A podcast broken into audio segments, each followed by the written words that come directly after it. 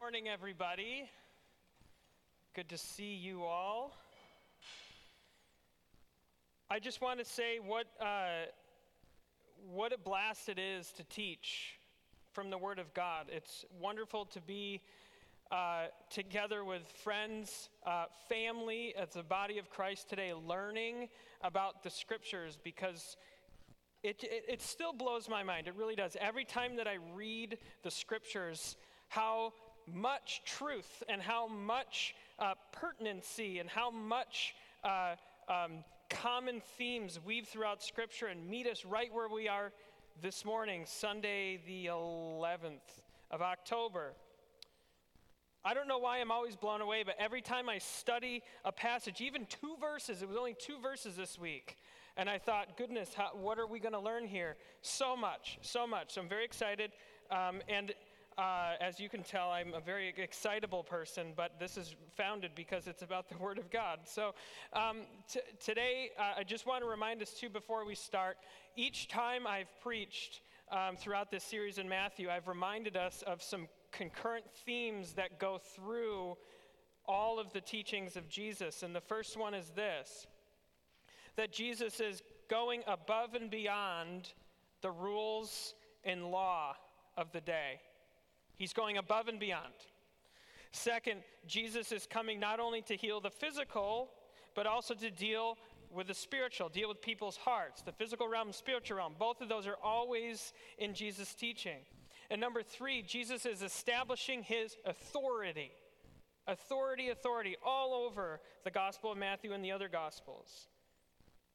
Jesus is establishing his authority as the Messiah, the Messiah who is God incarnate, coming to rule in the kingdom of God to fulfill three big roles prophet, priest, and king.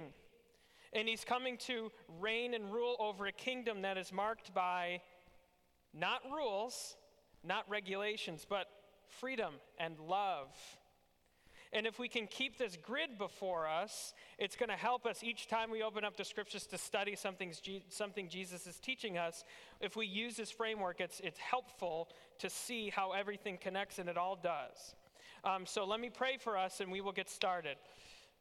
Heavenly Father, we ask for your Holy Spirit to come and to teach us and to open our hearts and expose the places that we need to be. Um, we need to be encouraged or we need to be um, filed down those rough areas. And I just pray that we would know more about you and then understand who we are in light of that so that we can leave here changed people. And we ask all these things in your name. Amen.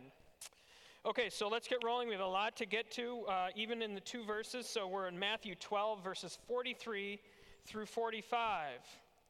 This is Jesus teaching. These are his words, so let me read them for us today. He says, He's speaking to the, to the Pharisees here. He says, When the unclean spirit has gone out of a person, it passes through waterless places, seeking rest, but finds none. Then it says, I will return to my house from which I came. And when it comes, it finds the house empty, swept, and put in order. Then it goes and it brings with it seven other spirits more evil than itself, and they enter the house and they dwell there, and the last state of that person is worse than the first. So also it will be with this evil generation. Okay, so uh, when Daniel and I were looking at the sermon schedule here, we thought that, you know, with it being fall time and Halloween approaching, um, a sermon about exorcism and haunted houses and demons would be really appropriate. Um, I'm joking, that's not not at all, it just happened. Um, but that's really the truth. I think so many times, at least in, in, I've been around the church since, since I could remember, and anytime we get to this passage, it's always a little weird, it's always a little odd. Um, and and, I, and I, for, I know for me, I've always kind of shied away a little bit from this passage because it's a little odd okay? So when we are digging into what Jesus says, there'll be things that are, that are very much on the surface practical implications that we can learn, but each layer we dive deeper and deeper into what Jesus is saying, we can gain a wealth of knowledge from this text. So, we're going to go through three different layers of understanding this morning. The first one, we're just going to look at practical truth, what this says practically to us that are helpful things that we can gain from this. Second, we're going to look at G- the implications of Jesus' message to the Pharisees and what he's saying about their preparedness for him. And then three, we're going to look at ourselves, the layer of our culture, and how we are very much swept clean, self help uh, happy people. Um, so that's kind of the three layers. And our big idea this morning is this the lies of the devil always perverts truth. They point the aim at ourselves and they twist God right out of the situation, leaving us ripe for attack. Okay, there's a lot there. We're going to get through all of it. So let's get started with the practical truth of this text. Many times when this text is preached, it's seen as more of a practical, here's how we deal with oppression or um, possession or addiction, and then how do we recover and be successful coming out of a situation of oppression or addiction, okay? If you've been around organizations like AA, or if you've been addicted yourself, or have known people that are addicted, it's kind of a universal truth, like across faith backgrounds, okay, that if you take something bad out of your life, if you take something negative out of your life, it would be probably important for you to add something back in that's actually positive. Okay, and there's a lot of organizations that will use this text as a guide to help just be a practical application on how, if we release somebody from an evil spirit, if we release somebody in the name of Jesus from that evil spirit, or if we find somebody that's oppressed through addiction or whatever, we add in something positive in its place. Maybe you don't go to the same restaurants you went to before. Maybe you don't hang out with the same people you, you hang out with anymore. But as the church, as Christians, we would say, join a church, know Jesus, be in a community of believers that will hold you accountable, that will love you and care for you. So that's the pl- putting that positive thing back in its place. So this is universal, practical truth. Amen.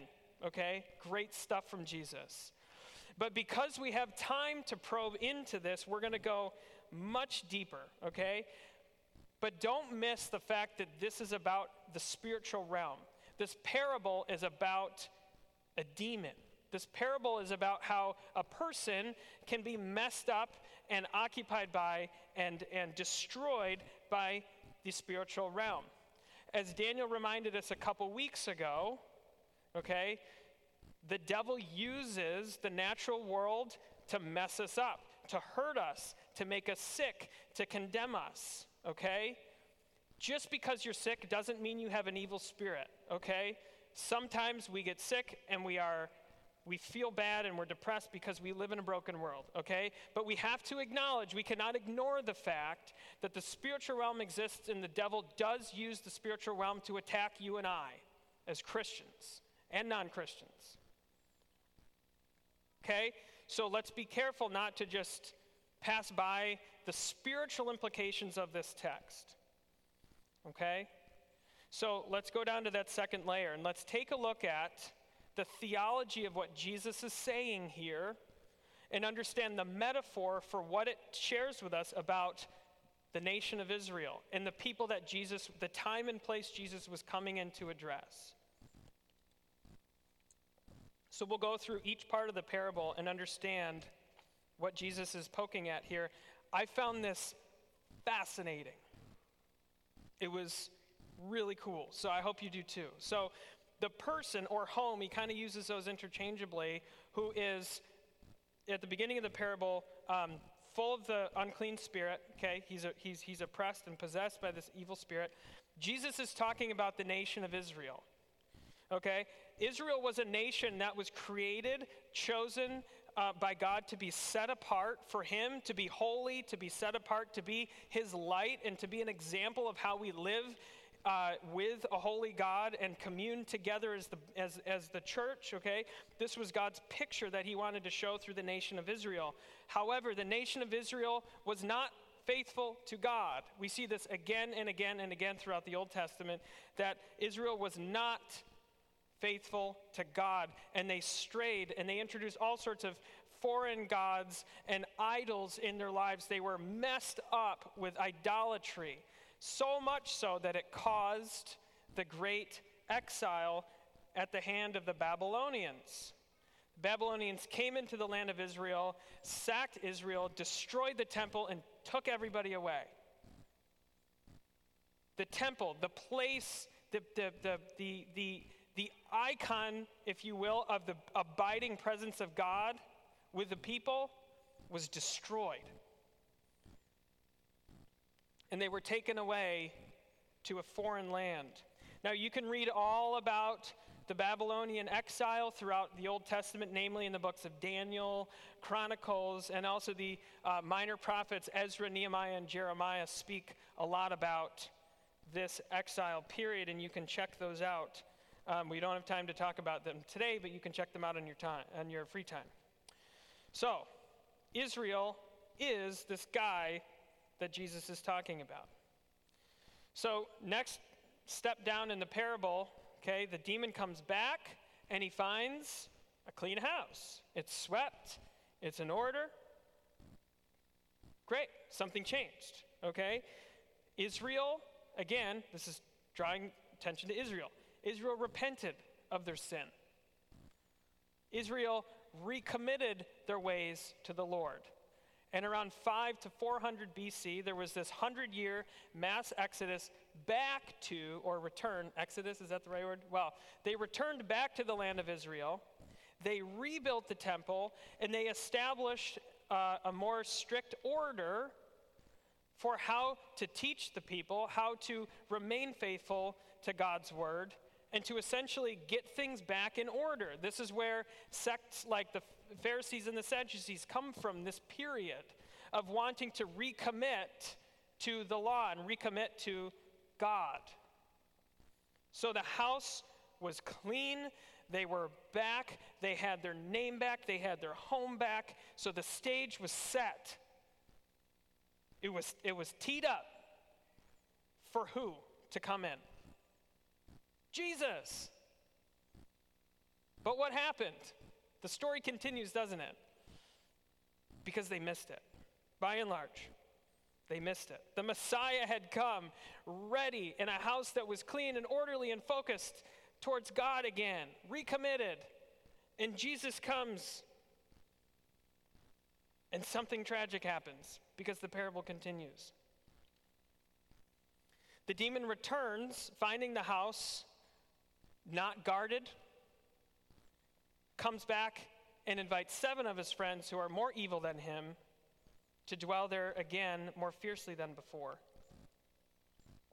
And this is the sad crux of Jesus' message to the Pharisees. Because the Pharisees think they have it figured out, they think they have it all in control, but they're missing God's plan.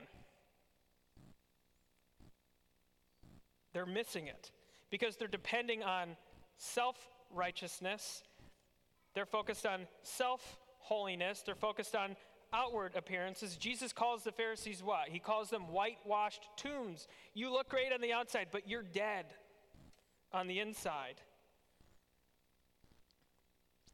So, the abiding Spirit of God in Jesus Christ was here, ready to fill people's hearts. And yet he was missed because of the surfacey, outward righteousness that was so consuming the Pharisees and the people of the day.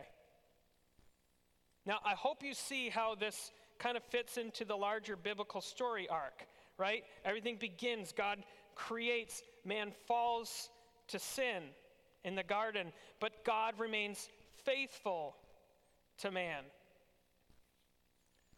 Even though man continues the rebellion. So God had to send Jesus to turn our eyes back to Him, to forgive us, and to make a way for us. He's, he's, he's built this beautiful rescue mission.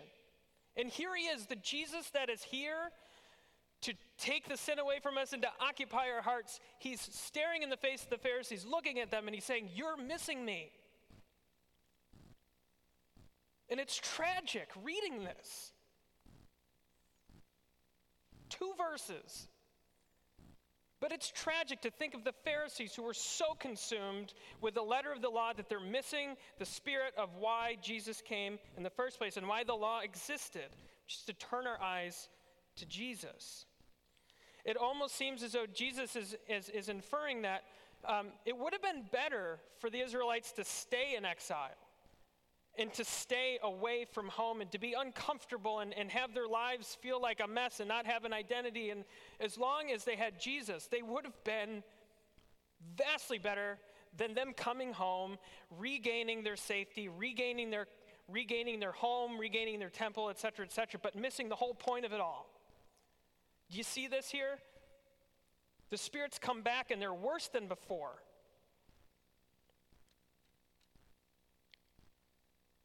Friends, don't ever gloss over what Jesus is saying, ever, because there's so much depth and truth, even in a single verse, even in two verses.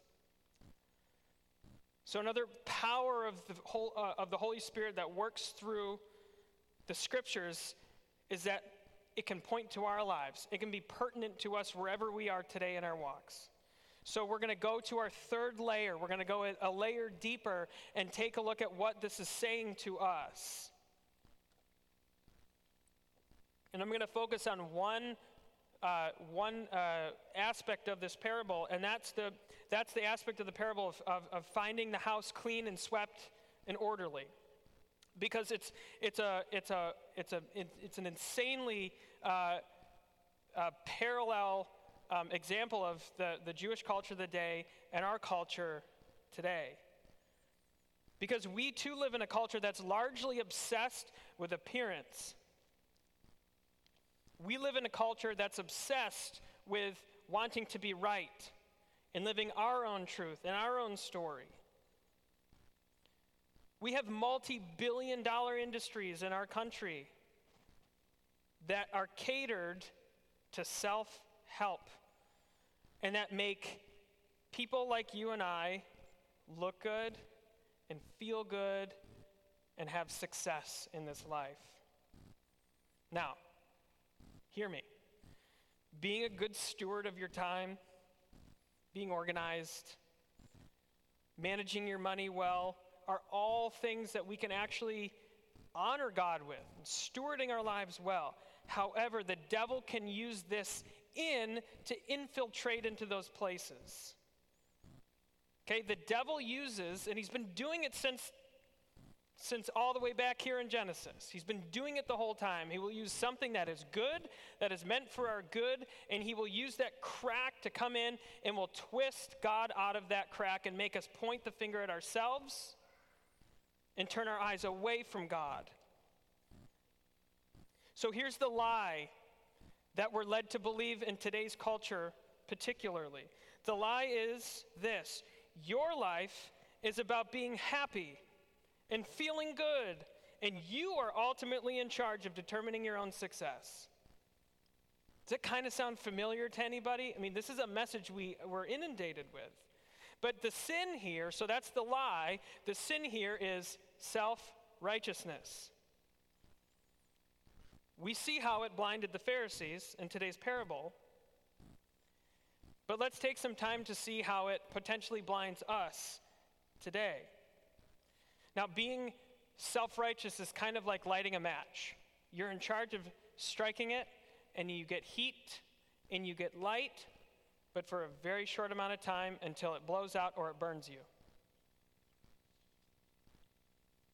It does not last. Paul says this about being self righteous in Romans chapter 10. He says this For being ignorant of the righteousness of God and seeking to establish their own, they did not submit to God's righteousness. So that would mean that they rejected God's righteousness and looked for it in themselves. Now, when we say yes to something, when we submit to something, that means that we have to reject something else. My good friend Pastor Paul Gordon says that to me all the time. Matt, if you're saying yes to something, you have to say no to something. So saying yes to ourselves means that we're saying no to God. And as Jesus warns us today, that is dangerous. So, we're going to talk about some concrete examples today about where we see that, where we see this kind of obsessive self help campaign and empire in our current culture today. A, cult, a culture that pursues and promotes self righteousness. And because we have lives that we live so openly and so connected, there is such, uh, there is such a pull and a desire um, and, and a temptation to show people that you have it all together, that you can be the best you can be. And it compounds the lie that I said just a few minutes ago, which is life is about being happy and feeling good, and that you are in charge of your own success. That is the lie. So, who are some of these people in our culture? Now, I don't mean animus towards these people. This is not a bashing session. And this is not a bashing session to those of you who may have heard from some of these people, but it's a warning to be careful because it's not godly. It appears so, but it is not. Some of you are aware of supermom, blogger, best selling author Rachel Hollis, whose books have sold millions of copies and whose Twitter feed, Instagram page, Pinterest page, etc., etc., get millions of views. Some of you know about self help phenom Tony Robbins, popular guy who gets an average of 1 million hits on his website per week.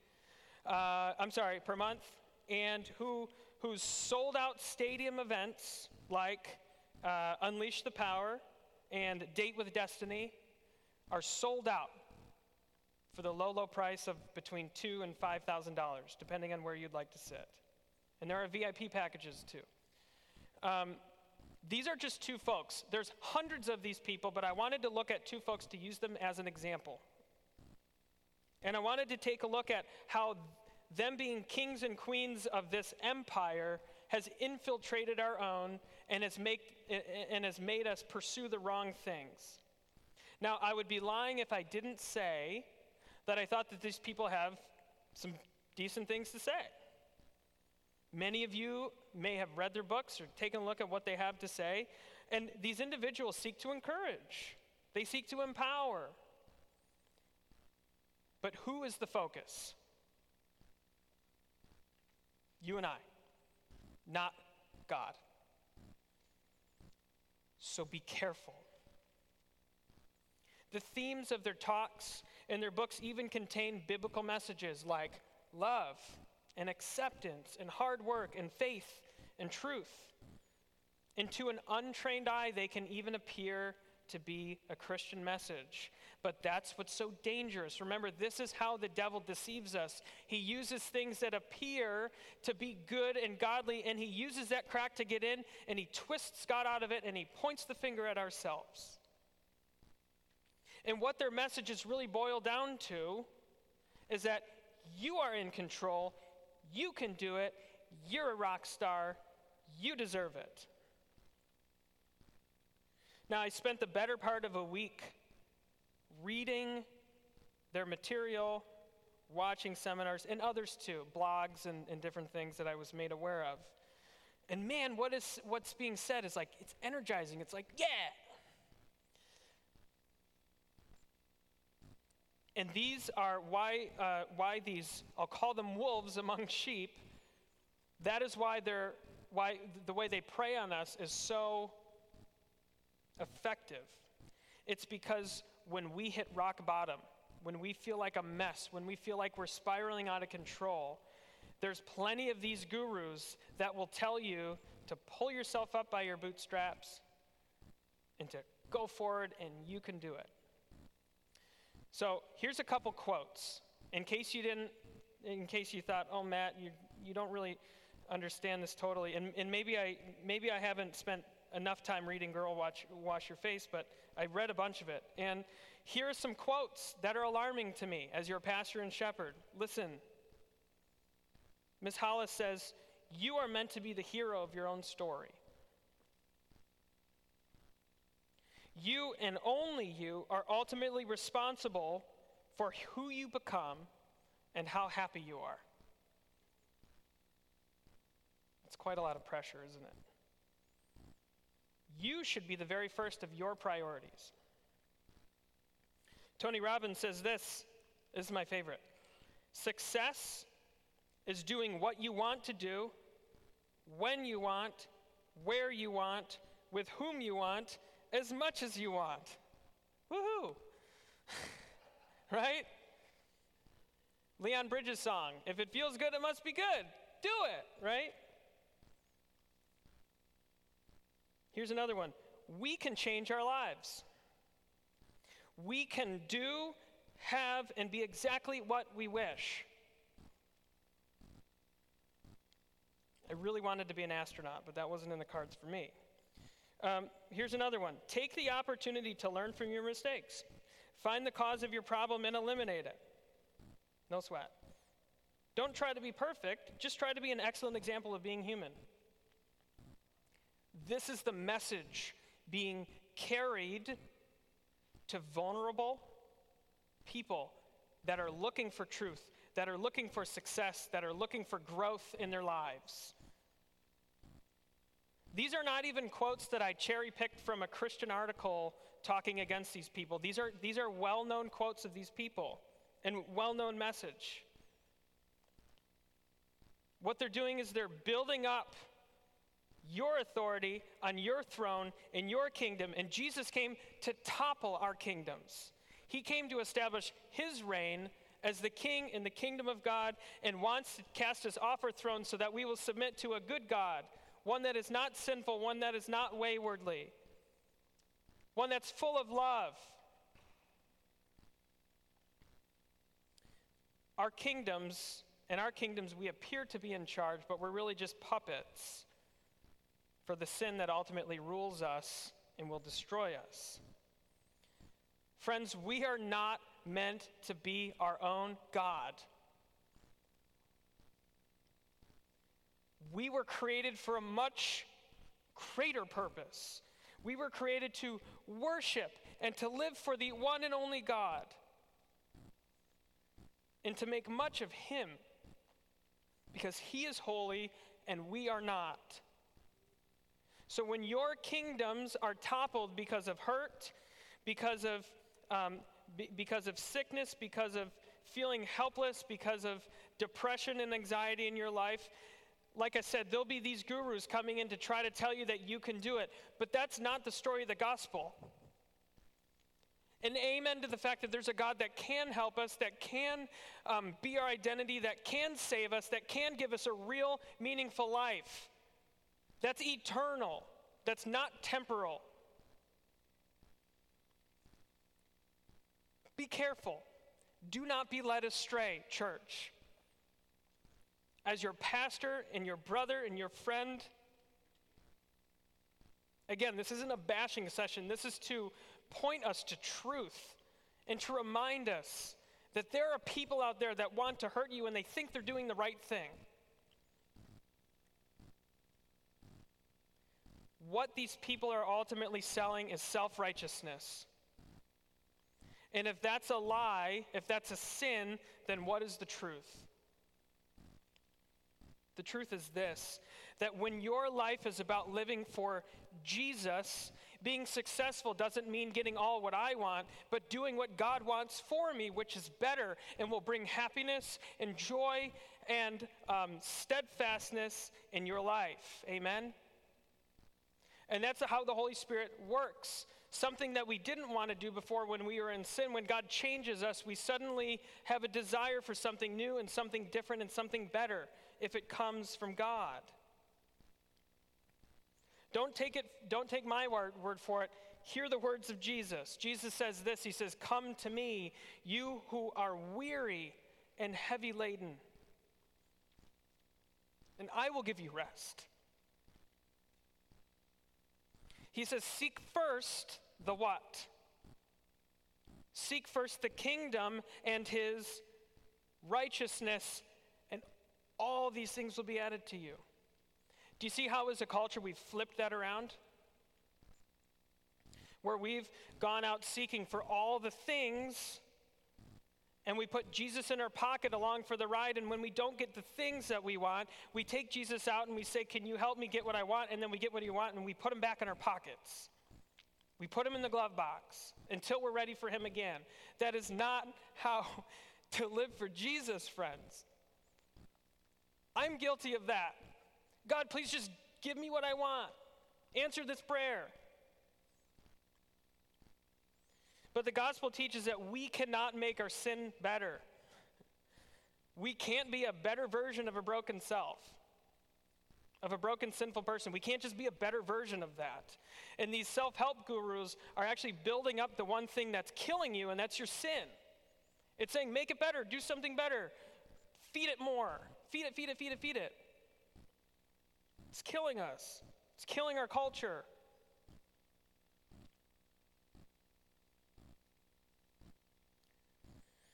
Jesus calls, tells us to call upon him to make him our identity, to be made a new creation, to be transformed. And this is nothing that we can strive for, it's nothing we can white knuckle, it's nothing we can earn. 1 Corinthians 1 28 through 31 says, It's just such an amazing text. Listen to this. God chose what is low and despised in the world, even things that are not, to bring to nothing things that are, so that no human being may boast in the presence of God. And because of him, because of him, you are in Christ Jesus, who became to us wisdom from God, righteousness, sanctification, redemption. So that, as it is written, let the one who boasts Boast in the Lord. So, friends, if you are striving to fix your life, if you are striving to appear polished and clean, be warned that the world wants to occupy that space. The devil will try to attack you at your weakness and get a, get a sliver in so that he can occupy that space. Jesus wants to make you a son and daughter of the king. Jesus wants to be your identity, wants to be your strength, wants to be your holiness, wants to be your righteousness. He will justify you and he will save you with his mercy and grace. This is good news. Not that you can pull yourself up and make some money and clean your house and wash your face and make a great dinner for your kids.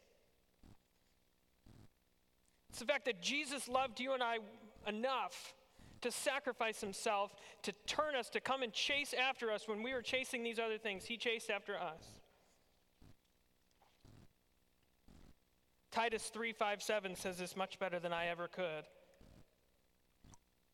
It says, He saved us, not because of works done by us in righteousness, but according to His own mercy, by the washing of regeneration and renewal of the Holy Spirit, whom He poured out on us richly through Jesus Christ, our Savior. So that being justified by His grace, we might become heirs according to the hope of eternal life. Wow. Friends, this is the only self help that we need. And it's the only self help that we can depend on. It's Jesus. So now, as the body of Christ, if you are a believer of Jesus Christ today, we're actually going to celebrate what Jesus has done for us by taking communion. And the reason we do that each week is because the more often that we re engage with this insane truth that Jesus sacrificed himself on our behalf to make us his own children and to imprint his name and his identity on us, and that we can live as holy and blameless people because of Jesus. That's truth today, friends. And if you've accepted that, if that's you, we're going to celebrate that together. You should have your, your communion cups, and I will say, uh, as a side, I hate to I hate to break the energy here, but um, the top, the very they're, they're new in the very top layer. It's the cellophane layer. Take that one off first. That's your wafer, and then the more plasticky one. If you rip that one, then you can get to the juice. But the bread, um, That's uh, the, the bread that represents Jesus' body was broken for you. The juice, which represents his blood, was poured out for you, so that through his blood you would be justified and holy and without reproach in front of a holy God. So we get to celebrate that. We get to interact with that again this morning. So we're going to take the, the song Rock of Ages.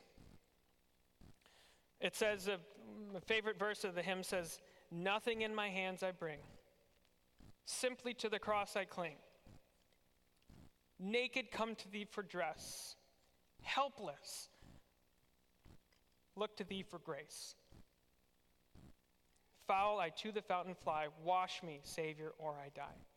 So we're going to take this song, take as much time as you need, and you can take the elements whenever you feel ready to do that.